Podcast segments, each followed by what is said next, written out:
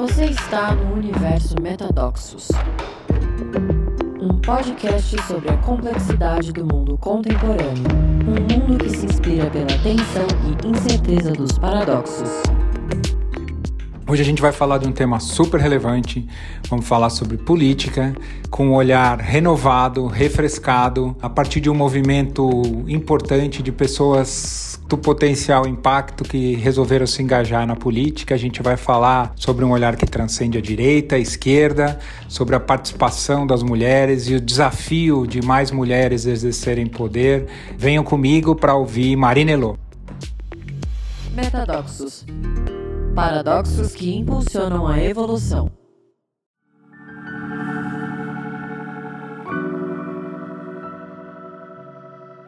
Bem-vindos a mais um episódio do Metadoxos. Hoje temos uma convidada muito especial, uma amiga, a Marina Elo, que é deputada estadual por São Paulo. Marina, como vai? Bem-vinda. É um prazer e uma honra poder estar conversando com você e eu fui me preparar para vir aqui falar e eu assisti o Metadoxo com o Newton Bonder e eu fiquei muito orgulhosa de estar aqui no podendo participar de um espaço que pessoas que eu me inspiro tanto há tanto tempo também estiveram conversando, então vai ser muito bom estar aqui conversando com vocês. Que bom.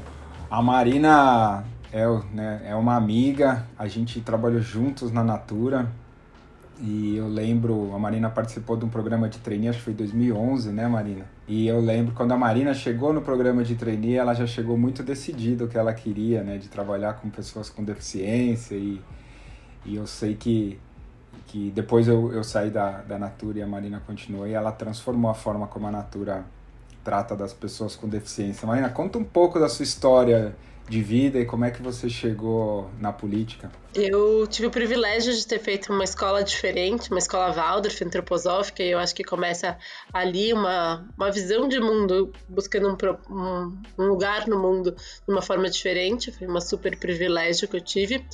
Mas quando eu me formei, eu queria trabalhar em algum lugar que tivesse alguma atuação no mundo. Eu tinha fundado o Grêmio, eu participava de várias ONGs, e eu pensei que eu queria ser presidente de ONG. Então eu fui fazer administração pública, fiz administração pública na GV, e mesmo lá na faculdade, conhecendo todas as possibilidades, nenhuma vez eu pensei em entrar na política. Nenhuma vez eu pensei como uma possibilidade de caminho, como uma possibilidade na vida. E hoje eu tenho muita clareza que é porque me faltavam referências, né? Não existiam mulheres jovens é, mães, pessoas que estavam começando a carreira indo para a política. Eram sempre as mesmas pessoas que estavam lá, e isso nem passava para minha carreira como uma possibilidade. Daí, na faculdade eu tive a oportunidade de fazer uma formação que chamava Formação Integrada para Sustentabilidade, e foi muito especial, foi com o TDAU, a gente conheceu o Otto Scharman, foi muito importante aquele momento ali na minha vida também. E eu decidi que, queria que o grande desafio da nossa geração era a sustentabilidade e que a gente precisava focar nisso. Mas eu queria ter uma experiência corporativa também, queria aprender a trabalhar. E daí eu, o training da Natura se encaixou perfeitamente com isso, uma empresa que se, se propunha a atuar no mundo de forma sustentável, mas que tinha um, uma empresa que eu admirava, brasileira. Passei no programa de trainee, que foi uma talvez a terceira experiência aí de formação muito transformadora na minha vida, e acho que devo aqui bastante a você, Marcelo, que trazia essa visão para a Natura, que foi uma super imersão, um programa é, de formação muito importante ali de autoconhecimento, de várias propostas. E dentro desse processo daí foi muito importante, fiquei nove anos na Natura, você foi ali um dos meus primeiros chefes no, naquele momento em sistemas de gestão, tá? foi bem importante para aprender a também organizar o pensamento e a ação. Depois fui para o projeto de inclusão de pessoas com deficiência, que de fato foi muito legal na Natura e a gente é, hoje, até hoje, a Natura é a empresa com maior número de pessoas com deficiência incluídas e com maior amplitude. Criei a área de diversidade, que não existia de fato, a gente começou a trazer outras discussões, como equidade de gênero, igualdade racial, e foi uma experiência muito incrível para mim. Mas mesmo assim, depois eu estava já trabalhando com gestão de pessoas, que é um tema que eu também sou apaixonada, mas eu sentia falta, não sentia orgulho de falar do que eu estava fazendo. Sentia falta de estar conectada com a sociedade. Quando a gente teve em 2013 as grandes manifestações, eu fui, comecei a me envolver com vários movimentos. E daí eu entrei na RAPS, que é a Rede de Ação Política para a Sustentabilidade, uma rede que forma pessoas que não são da política para entrarem na política. E daí foi talvez a quarta experiência bem transformadora, que ali eu vi que muita gente que não era da política que nem eu estava ali mostrando que era possível. Fui candidata em 2016, porque eu queria primeiro trabalhar numa campanha. Só que eu queria trabalhar de, numa campanha que fosse de mulher, jovem, que falasse sustentabilidade. Eu queria trabalhar porque não sabia como fazia, nunca tinha nem conhecido nenhuma pessoa que tinha sido candidata antes. E eu não achei ninguém para esse perfil. E daí uma amiga minha falou: Uai, você é mulher, você é jovem, você gosta de sustentabilidade, você gosta de política, por que não você? E daí eu não soube responder essa pergunta, por que não eu? Daí ela falou: Ah, eu não sei nada. E ela falou: Ah, bom, eu também não sei nada, vamos lá, a gente faz junto, a gente chama uma galera que quer fazer para você. E a gente fez uma campanha super inovadora, inspiradora. Em 2016 ainda tinham poucas candidaturas dessa de renovação. E foi super legal, é, mas eu não fui eleita, a rede não fez o consciente eleitoral, apesar de ter tido uma boa votação. Voltei para a Natura, e daí em 2018, já com um filho pequeno amamentando, falei, nossa, como é que eu vou fazer campanha com um filho pequeno amamentando? Falei, ah, essa política tem que ser para todo mundo, tem que ser para as mães também, para as crianças. Fiz a campanha e agora estou aqui como deputada estadual eleita, já no final de mandato. Que legal, muito legal, muito legal a tua história, Marina, muito... E é muito é, inspirador, né, você ter feito esse movimento e ter conseguido... É, se eleger, né? Como é que você sente que foi o processo de construção da sua candidatura? As pessoas que votaram em você votaram por quê? Quem que é o perfil do, do teu eleitor? E, e como é que você sente que construiu essa essa é, essa trajetória aí com, com esse conjunto de coletivos? Né? Acho que tem dois pontos. Começa em 2016, né? Eu fui eleita em 2018, mas acho que não teria sido se não tivesse começado em 2016, que é esse anseio que eu sentia de ter mais diversidade, mais a pauta de sustentabilidade colocada, mais uma outra forma de fazer política que eu sentia, e por isso que eu me propus a estar nesse espaço, mais pessoas sentiam também. E eu acho que ele começava esse anseio, talvez pela renovação na, forma, na política, as pessoas estavam bem cansadas já das mesmas, de uma é, engessamento que a política descolada da nossa realidade, né? E eu acho que eu fui bem feliz em conseguir surfar esse momento em que as pessoas também queriam isso. A gente conseguiu fazer uma campanha muito, com muita criatividade, com zero dinheiro de partidos, porque a Rede Sustentabilidade, que é o meu partido, foi a primeira campanha que ela fez. Então, na verdade, assim, eu não sabia, e o partido não sabia, e ninguém que estava em volta de mim sabia. Então, a gente criou muito do zero. Mas acho que essa possibilidade de criar, de ter criatividade, de não ter amarras, de não ter alguém falando eu tenho que fazer isso, eu tenho que fazer aquilo, permitiu que a gente experimentasse muita coisa e que daí deu certo, a gente conseguiu ter uma votação grande, expressiva em 2016 e daí em 2018, continuando esse trabalho, ser eleito. Eu não fui eleita com uma quantidade de votos muito alta, fui bem ali no, no limite para passar, mas acho que fui de uma e um voto muito pulverizado. Um voto, eu tive voto em 425 cidades eu nem sabia de todas as cidades, já só tinha ido em três, mas era um voto que um pouquinho de cada lugar achava que era importante ter esse tipo de representação diferente e que deu certo. E o mandato? A gente já teve uma conversa no passado, né? E bem desafiador. A, a, a Alesp é quase que um despachante do governo do estado, né? Super difícil. E, e aí, além de tudo, né? A gente que vê de fora uma mulher jovem, mãe. Você, teve, você ficou grávida ainda durante esse mandato também, né? Fiquei, eu entrei com um bebê de oito meses, daí ele cresceu um pouquinho, e daí quando ele tava com um ano e pouco eu engravidei, e daí eu tive minha filha no mandato, e daí veio a pandemia. Então foi um mandato bem turbulado. a, como é que foi esse mandato? Como é que. Como é que eu, eu sei que tem uma série de limitações para apresentar projetos, você contou um pouquinho de algumas coisas. Como é que foi essa experiência, Marina? O governo do estado de São Paulo está há 30 anos com o mesmo partido, né? O PSDB está há 30 anos no poder, mais de 30 anos agora aqui em São Paulo no poder. Isso foi criando uma assembleia muito moldada para o governo, muito governista, a partir do seu regimento interno. Então, ela é de fato muito um despachante do governo em vários sentidos. Então, por exemplo, existe um mecanismo no regimento interno que você pode pedir alteração de pauta.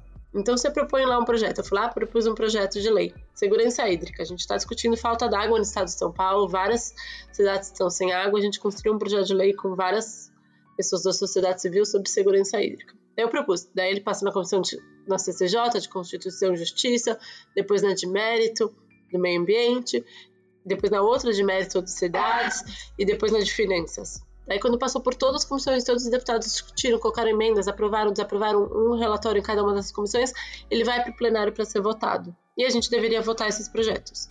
Só que existe uma cláusula no, no regimento interno que permite que você altere a ordem dos projetos. Então, tem 500 projetos prontos para a gente votar. Esse não é um número exagerado, são 483 hoje. Você pode falar, ah, hoje eu não quero votar um, eu quero votar o projeto 20. Ah, hoje é o dia do enfermeiro, eu quero votar o projeto 253, que é do enfermeiro. Então, se não tem um grande acordo, os deputados podem ficar seis horas a cada pedido discutindo qual projeto eles vão votar. Isso simplesmente inviabiliza, porque todo mundo sabe que se não tiver acordo não vai ter votação, porque cada um vai ficar pedindo um, e daí ninguém vai. Então não existe ordem do dia, não existe a votação como ela deveria ser. E daí isso dá ao presidente da casa, que é sempre da base do governo, o poder de convocar sessões extras que ele escolhe a pauta. Então a gente vota todos os projetos do governo e tem um acordo que cada deputado pode indicar um projeto por ano. Se os outros deputados concordarem mais ou menos com esse projeto, daí vota esse projeto. Por ano. E esse acordo mais ou menos, porque como os deputados dessa legislatura sempre escolhem projetos muito polêmicos, como por exemplo que não quer que tenha casais homossexuais em propagandas ou, ou projetos que é, permitindo banalizando a cesárea, os outros deputados, como eu, por exemplo, discuto falar, ah, esse projeto não pode passar. E daí a gente piorou ainda mais essa taxa de aprovação de projetos. Então, é muito um espaço muito árduo para fazer um trabalho legislativo de qualidade, mas a gente colocou isso como uma missão e eu já tenho bastante orgulho de estar chegando aqui no final de mandato, sendo um dos 5% dos deputados com mais projetos aprovados. A gente tem quatro leis sancionadas hoje, mas foi muito trabalho de articulação, de conversa com o governo, de conversa com a base, de conversa com a oposição. E esse papel de hoje estar independente, que eu não sou nem da oposição, nem da base do governo, é muito difícil, mas também permite que a gente possa fazer essas articulações. Então é um espaço árido, sem falar no todo o machismo institucional que está naquele lugar, mas tem, acho que a gente conseguiu boas brechas de atuação e muito transformadoras na realidade. Quais foram esses projetos que você, que você aprovou, Marina? A gente aprovou a política estadual da primeira infância, a primeira infância né, do zero aos seis anos, primeiro setênio ali é o momento mais importante do desenvolvimento humano, a melhor forma da gente combater a desigualdade social e o ciclo da pobreza é investir nessa idade para que ela tenha capacidade de aprender e de se desenvolver. Então, isso é um tema que eu estudo desde a faculdade. Depois que eu virei mãe, eu vejo isso na prática, né, no dia a dia. Então, é um dos nossos pilares de atuação. E a gente conseguiu aprovar esse marco legal, que daí criou um comitê intersetorial entre todas as pastas do governo, a Secretaria da Saúde, da Educação, da Assistência Social, que criou um plano para a primeira infância e um orçamento para isso. Coloca o Estado, então, com a obrigação de discutir a primeira infância que antes não tinha. A gente trabalha no Comitê de Prevenção de Homicídios de Adolescentes, que eu sou presidente junto com o Unicef e o governo do estado. O estado de São Paulo é um dos índices de assassinato de adolescentes é um dos maiores na composição total do índice e desde que a gente começou a trabalhar, a gente conseguiu reduzir em 32% os homicídios, e daí a gente aprovou uma lei que obriga que os homicídios de adolescentes e crianças sejam prioridades na investigação. Não sei se vocês sabem, mas só 40% dos assassinatos são investigados. Uhum. Mais fácil você matar alguém e ninguém saber do que alguém descobrir o que acontece. Ô Marina, como é que vocês conseguiram essa redução tão significativa, 32%, que é muita coisa, né? Quer dizer, é muito, é muito assassinato, mas uma redução desse tamanho nesse tempo também é muito grande, né? Na verdade, o que a gente fez é que foi um movimento da sociedade, né, que já vem falando da importância disso, mas a gente conseguiu pautar isso no governo. Então a gente pegou todos os dados, conseguiu acesso pela primeira vez a todos os dados da segurança pública, da educação, da saúde, é, da assistência social e cruzou. Então pegamos lá esses 400 meninos que morreram nos últimos dois anos. É, eles, eles morreram por quê? Eles saíram, eles ficaram na escola até que ano? Eles passaram quantas vezes no sistema de saúde? Eles eram beneficiários do Bolsa Família? Não.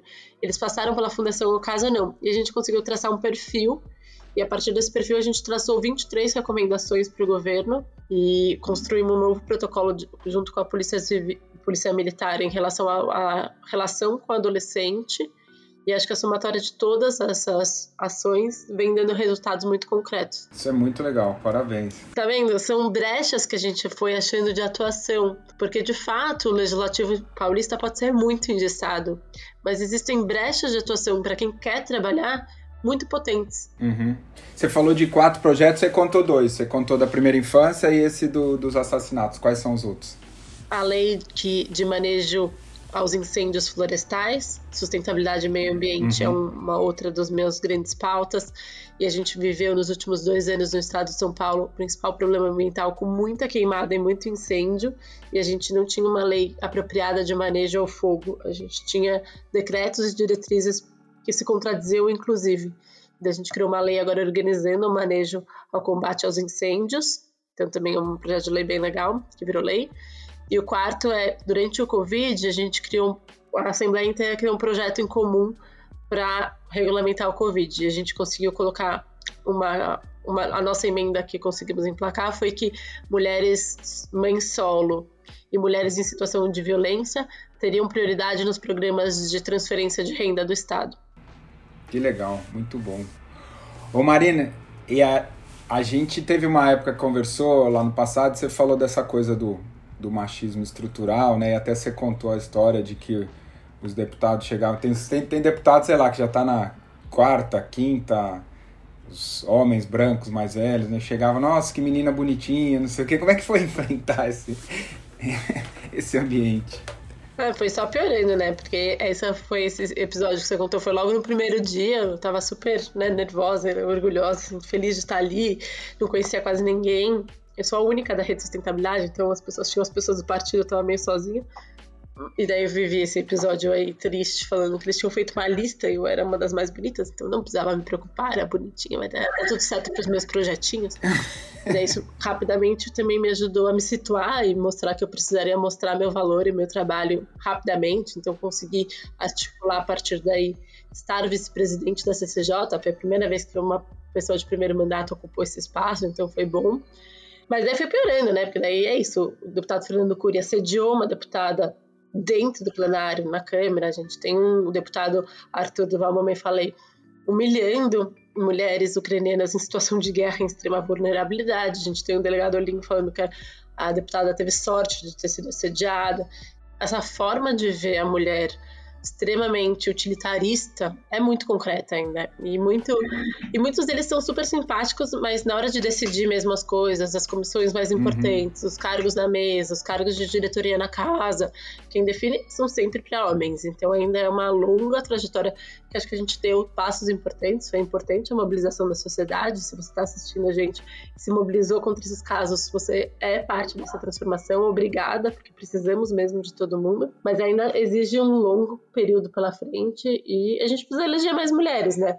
A gente, de 94 deputados, somos 20 mulheres e essa é a legislatura da história com o maior número de mulheres. E, Marina, como é que foi a tua experiência pessoal mesmo, de lidar, obviamente, né, tem todos os desafios de ser mulher, mas num ambiente tão é, estruturalmente mais machista como esse, como é que você foi lidando com isso pessoalmente? É que eu preciso voltar um pouco ali para minha história, de ter tido essas oportunidades, esses contatos com metodologias, metodologia U, metodologia integral, autoconhecimento, me, me permitiram hoje ter um espaço de autoconhecimento e força que me dá uma base sólida para estar na política. Seja pelas causas de machismo, seja pelos casos de ineficiência, seja pelos casos de corrupção, seja pelos casos da política ser um espaço árido mesmo. Ter forte uma base que me dá uma estrutura de autoconhecimento, uma estrutura de possibilidade de me distanciar, de colocar as coisas em perspectiva, uma família que um papel, ser mãe, ser muito presente no papel da minha família também, me permitiu ter um pouco desse equilíbrio para conseguir passar com isso com saúde mental, com tranquilidade, com esse distanciamento, porque de fato às vezes pode ser muito é, pesado. Tenho vários amigos próximas que tiveram casos de depressão, doença mental nesse processo todo, porque é muito intenso, é muito intenso. Mas eu sou muito grata de ter tido essas experiências prévias para me prepararem para estar aqui hoje de uma forma mais estruturada. Que legal. E você, sendo mãe de, sendo mãe de dois e com toda essa agenda intensa, você consegue manter práticas que te ajudam a ficar mais equilibrada? Podia estar melhor nesse ponto aí, nesse ponto. Não, tudo bem, não precisa ser exigido. É, ano passado eu voltei a fazer a terapia, acho que foi um processo bom conseguir esse espaço na agenda. E eu, eu, tento fazer uma meditação, assim, umas duas vezes por semana. Antes era todo dia, hoje em dia, com dois filhos, não consigo mais. Mas eu ainda tento fazer uma meditação, assim, semanalmente, que me ajuda. E uma das coisas que eu queria explorar com você, né? Eu tive o privilégio de conhecer a Talita, que é parte do seu time, né? Que é uma, que é uma fofa, que é, que é muito legal a história dela também. E como é que é o time? Porque quem, quem olha de fora acha que o deputado é um, trabalha sozinho, né? Então tem um, um, super time, né? Para poder, poder conseguir ter esse resultado. E como é que você montou o seu time? Quem faz parte do seu time? Como é que é esse trabalho coletivo que vocês fazem? Não, primeiro, super obrigada. A Thalita teve uma experiência incrível com vocês, está sendo muito transformador na vida dela também. E ter essas oportunidades de formação que eu tive para outras pessoas agora é muito é muito emocionante. É, acho que tem duas coisas que as pessoas têm pouco conhecimento da política. Um é que político trabalha pouco. Não trabalha. Os piores políticos, realmente os que estão lá há 25 anos, que só querem ficar no poder, que fazem para área só para si mesmo, também trabalham muito. O político trabalha muito, porque você tem agenda o dia inteiro, você tem mil coisas para fazer. E a segunda coisa é que ninguém faz nada sozinho. A relação do time é que depende para qual política você quer fazer. Então, esses colegas deputados que têm esse projeto de construção de base eleitoral para se manterem no poder, a maioria do time deles são pessoas no território, nas cidades, falando deles, pegando cadastro, fazendo com as pessoas sobre eles, para que possam ter voto sempre. Quando eu entrei, isso nem era uma preocupação. Hoje, que eu tô chegando perto da eleição, até virou uma preocupação de como que eu posso ter mais gente conhecendo nosso trabalho. Mas na época isso nem era minha preocupação. Minha preocupação era fazer um trabalho de excelência e a gente definiu nossos temas, primeira infância, sustentabilidade e a vida, a vida do adolescente, segurança pública e direitos humanos, né? E daí a gente escolheu um time técnico para cada uma dessas frentes. Então eu fiz processo seletivo na maioria das vagas, buscando sempre pessoas que eram muito especialistas no tema, buscando diversidade e visões e construções e histórias diferentes e buscando gente que gostasse, quisesse muito transformar a política.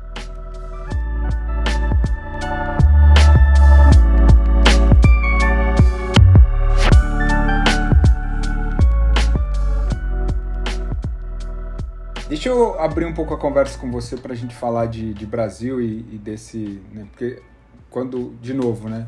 A gente olha para esse momento bem triste que a gente está vivendo, com todos esses desafios. Ah, ah, o Centrão nunca teve tão forte e ao mesmo tempo tem é, esperança, né? Você, pela primeira, você não é a única, né? Tem várias, né? Pessoas com esse olhar de desenvolvimento de uma nova política que até nascem aí de alguns movimentos é, coletivos, né? Como é que você olha para esse movimento, tanto no curto prazo quanto no longo prazo, Marine?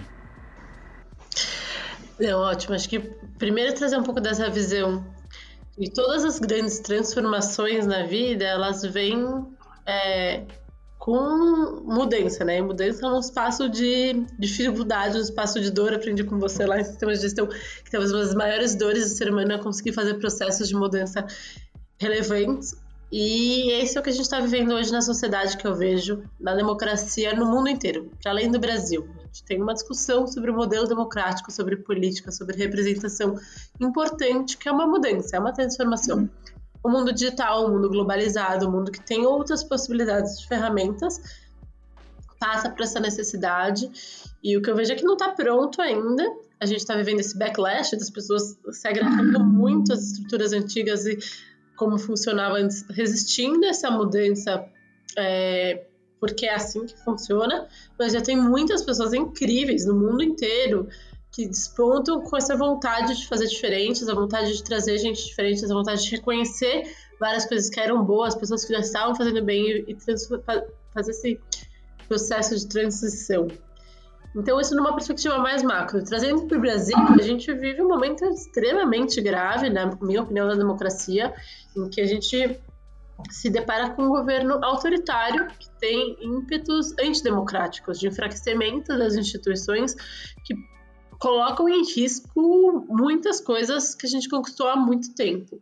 Então, para mim, é muito grave. De fato, o governo Bolsonaro ele vai para além de uma questão ideológica, ele vai para um lugar muito perigoso para a democracia no Brasil. Mas a Marina Silva vem dizendo, e eu concordo muito com ela, que o próximo governo ele tem que ser um governo de transição. Um governo que deveria ter um compromisso de não se colocar à reeleição, de não é, se perpetuar no poder, mas de fazer a transição desse lugar de tamanho retrocesso com um lugar mais fluido para um potencial futuro que a sociedade merece.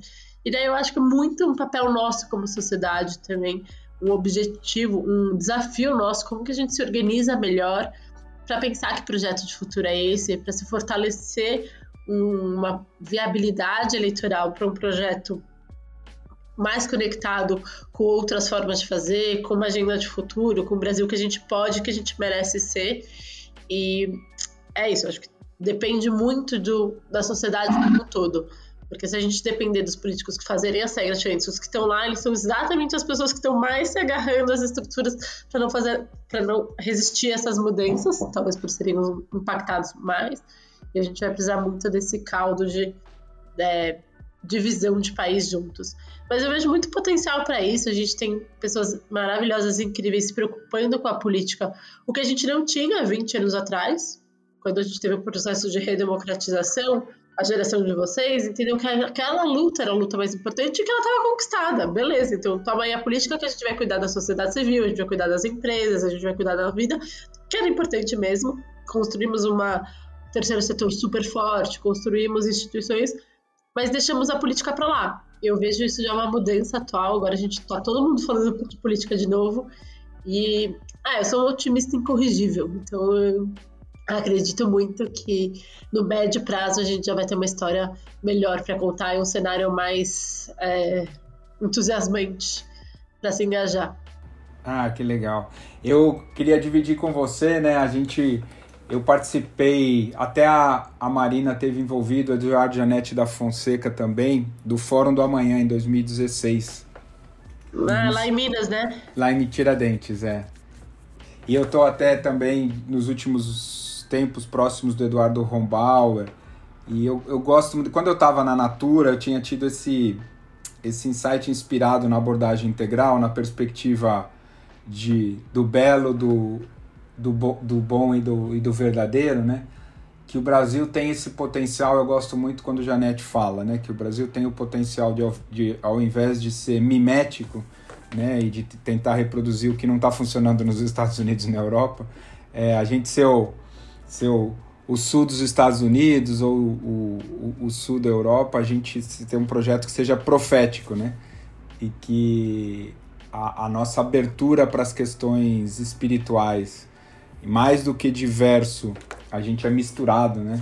É, e, e a, toda a riqueza da, da biodiversidade, a gente pode olhar pelo lugar, lugar de sombra, né? Que é fato ser aberto à espiritualidade, às vezes tem uma, uma certa ingenuidade que coloca tudo é, fora, nas mãos de Deus, a, a história da mistura, o, o, racismo estrutural e os preconceitos estruturais ficam muito mais difusos e muito mais complexos, não é não é claro onde eles estão, mas eles estão e a gente sente eles são muito mais doloridos e a questão da riqueza da, dos recursos naturais ou da biodiversidade, de olhar como recurso e nos últimos 500 anos a gente passou exportando exportando as nossas riquezas. Então tem esse lado sombra, mas tem o lado o lado luz, né, que é esse lado da exatamente da abertura da, da espiritualidade, você olhar para a espiritualidade na perspectiva mais ampla, né?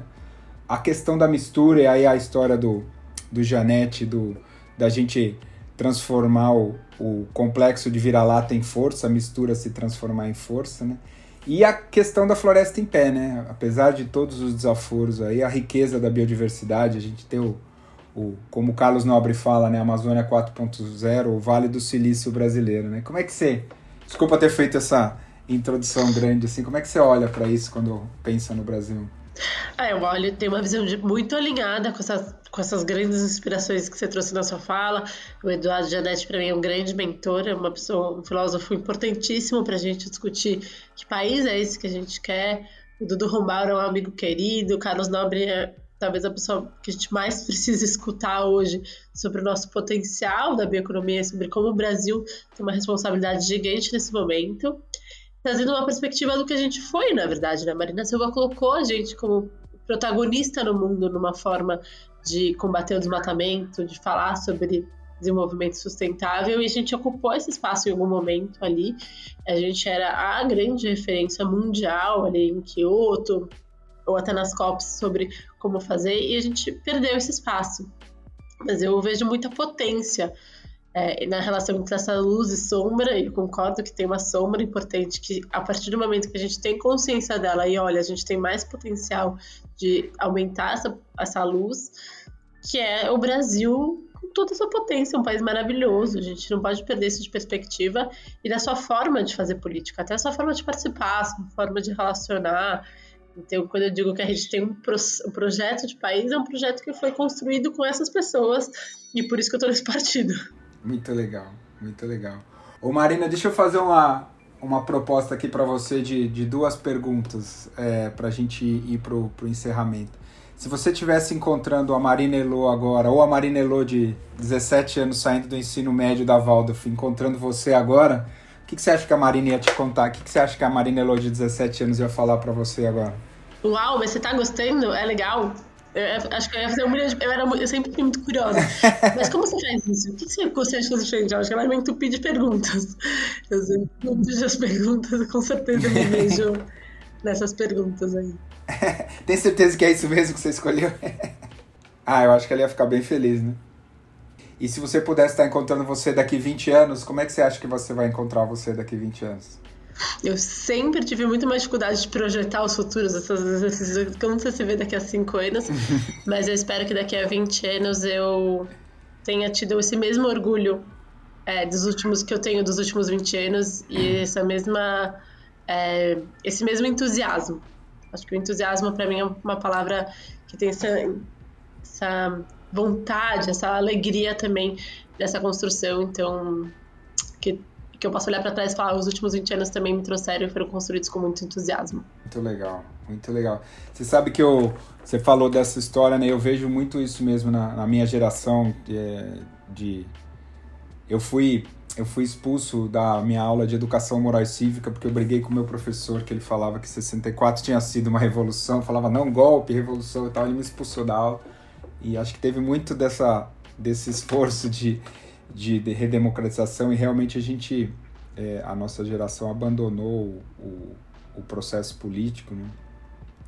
E, e que bom que a gente está retomando com, com pessoas como você agora e posso que, que que é muito legal talvez olhar nessa perspectiva de 20 anos. Uma outra coisa que eu acho sensacional, né, que é o fato do Brasil ter nos primeiros anos do governo Lula ter criado as políticas de cotas, né? 20 anos depois a gente tem lideranças negras, por exemplo, que é muito legal ver essas políticas públicas se transformando. E é muito bacana ver lideranças negras com voz, né? A, Talita, por exemplo, né, que está com você é, é espetacular.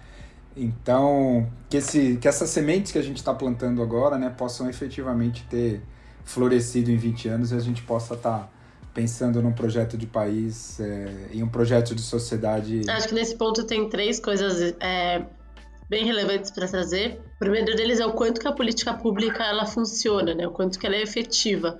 A gente, na construção de governo, construção política, demora muito, é um mega esforço para conseguir mover um pouquinho assim o ponteiro conseguir uma conquista, mudar uma lei, colocar uma política pública em prática. Mas isso impacta a vida de milhões de pessoas e transforma o rumo da sociedade. Então, é muito apaixonante, muito é, real as transformações que a gente pode ter. E a, política, a cota para pessoas negras na universidade é um ótimo exemplo disso. A segunda coisa que eu acho que, chama, que me chama atenção é quando que todos nós somos políticos, ainda que a gente tenha novas pessoas entrando na política institucional, esse momento para mim é muito importante para que a, todas as gerações que estão vivas, as gerações que lutaram para a redemocratização, se afastaram da política e agora estão voltando esse interesse, também vão ser fundamentais para essa transformação. Não existe a gente não vai conseguir fazer isso esperando só da política institucional. A gente precisa que a sociedade se torne política novamente e se participe desse processo de transformação, de mudança. E eu vejo isso acontecendo, eu vejo esse interesse, eu vejo esse esforço, esse, essa dedicação de tempo e de trabalho para que a gente tenha uma agenda de país por muitas gerações diferentes nesse momento. E talvez esse seja um dos das sementinhas que me trazem esse otimismo, porque é a partir dessa intergeração e dessa construção coletiva que eu enxergo a mudança, eu enxergo a participação política, quando todos nós nos entendermos políticos e a nossa atuação política potente. E por fim, qual o tamanho da importância da representatividade, né? Porque para além por que, que eu sempre digo que é importante ter mais mulheres na política, ou mais jovens, ou mais pessoas negras? Primeiro, porque as pautas não estão é, não estão representadas, né? A gente está em 2022 discutindo pela primeira vez dignidade menstrual, pobreza menstrual, acesso absorvente, que é uma coisa que acontece todos os meses com mais da metade da população e a gente nunca falou disso antes. Como assim? Não falava porque as pessoas estavam lá não era um problema para elas. Então a gente ter mais diversidade leva os problemas que são da população serem representados. O segundo ponto é porque diversidade traz melhores resultados para todo mundo, né? Quando a gente tem pessoas diferentes, visões diferentes, a gente tem pontos de vista diferentes que obrigam as discussões a serem mais profundas, os resultados mais embasados e o resultado é melhor para todo mundo. Daí nem sou eu que estou falando, é a BEM, a McKinsey, a BCG que provaram isso nas grandes empresas, nas corporações, mas onde isso faz mais sentido que na política, né? E daí os dados também para mostrar. Harvard acabou de publicar um paper falando que os países que têm mais equidade de gênero têm menores índices de corrupção, melhores indicadores educacionais, menores índices de mortalidade. Então, é muito potente. Mas o terceiro é que representatividade importa. Por que, que eu nunca pensei em estar na política antes? Porque eu fechava o olho e nem era uma opção para mim, nem passava na minha cabeça. Agora, quanto mais mulheres, jovens, negros, LGBTs, pessoas diferentes estiverem ocupando esse espaço, as meninas de hoje podem sonhar e já sonham em estar na política. E isso é muito potente também, é outra sementinha aí de otimismo que eu tenho. Muito bom, Marina. Queria te agradecer demais essa, essa, esse, esse espaço aqui. Conta comigo para para se reeleger. Espero que a gente tenha a honra de ter você em mais um mandato e mais gente como você. E obrigado de estar no Metadoxos, porque como a gente diz, né, todo mundo está certo até certo ponto. E eu até tô suspeito, porque eu acho que você tá muito certa. Então, eu gosto muito de tudo que você. Até certo ponto. eu gosto muito do que você fala. Então, obrigado pelo teu trabalho. Imagina, Marcela, obrigada a você por ter sido sempre uma inspiração aí para mim na minha vida em vários momentos diferentes e por ter me convidado para estar aqui hoje. Para todas as pessoas que estão nos escutando, fica o um convite aqui para me ajudarem, virem participar do meu mandato, mas também para se engajarem na política, seja ela qual for, seja que fizer sentido para você, mas essa transformação ela é coletiva. E eu queria só perguntar, posso terminar contando uma, Pode. Uma, um caso? Pode. Eu tenho conversado com alguns jovens e eu estava contando a minha história e esse ponto da minha história acho que ficou bem, é, me chamou, caiu uma ficha que eu tenho achado que pode ser ajudar outras pessoas.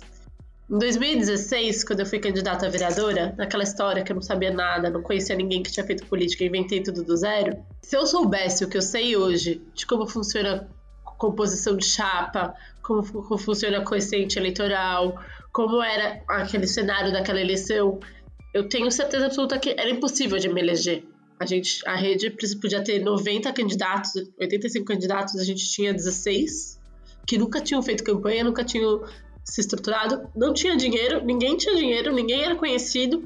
Era impossível a gente, naquele grupo, ter 100 mil votos, que era o que precisava para conseguir uma cadeira na Câmara. Mas eu, sou, mas eu não sabia disso. Não fazia a menor ideia de como funcionava. Eu não sabia disso, e por não saber, eu tinha certeza que eu ia ser eleita. Porque eu tinha certeza que eu ia fazer um trabalho de excelência, que eu ia trabalhar muito e que ia dar certo. Então eu trabalhei com muita certeza que ia ser eleita. Eu lembro das pessoas falando: ah, se você tiver 2 mil votos vai ser ótimo. Nossa, você está fazendo um ótimo trabalho, você vai ter 4 mil votos. Eu falava: não, vou ter 20 mil votos. Eu tive 16, de fato não fui eleita, era impossível naquela configuração.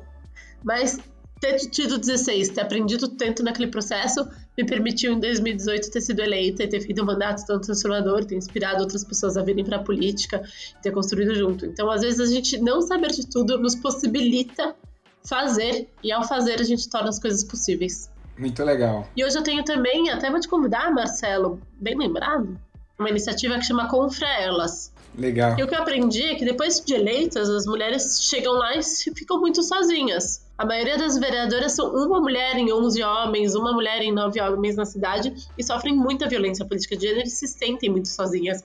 E eu mesma me senti muito sozinha em alguns dos processos E daí a gente criou esse grupo que é suprapartidário, com mulheres de direita, mulheres de esquerda, mulheres que não concordam em várias coisas. Legal. Mas que a gente conseguiu uma parceria com a Lumo, que dava, dava coaching pra gente na Natura, na minha coaching. Quando eu consegui lá, eu liguei pra ela e falei, ó, oh, você quer fazer um trabalho voluntário aqui? Uhum. E daí elas estão dando coaching learning groups para essas vereadoras. A gente tem hoje 40 vereadoras participando em São Paulo.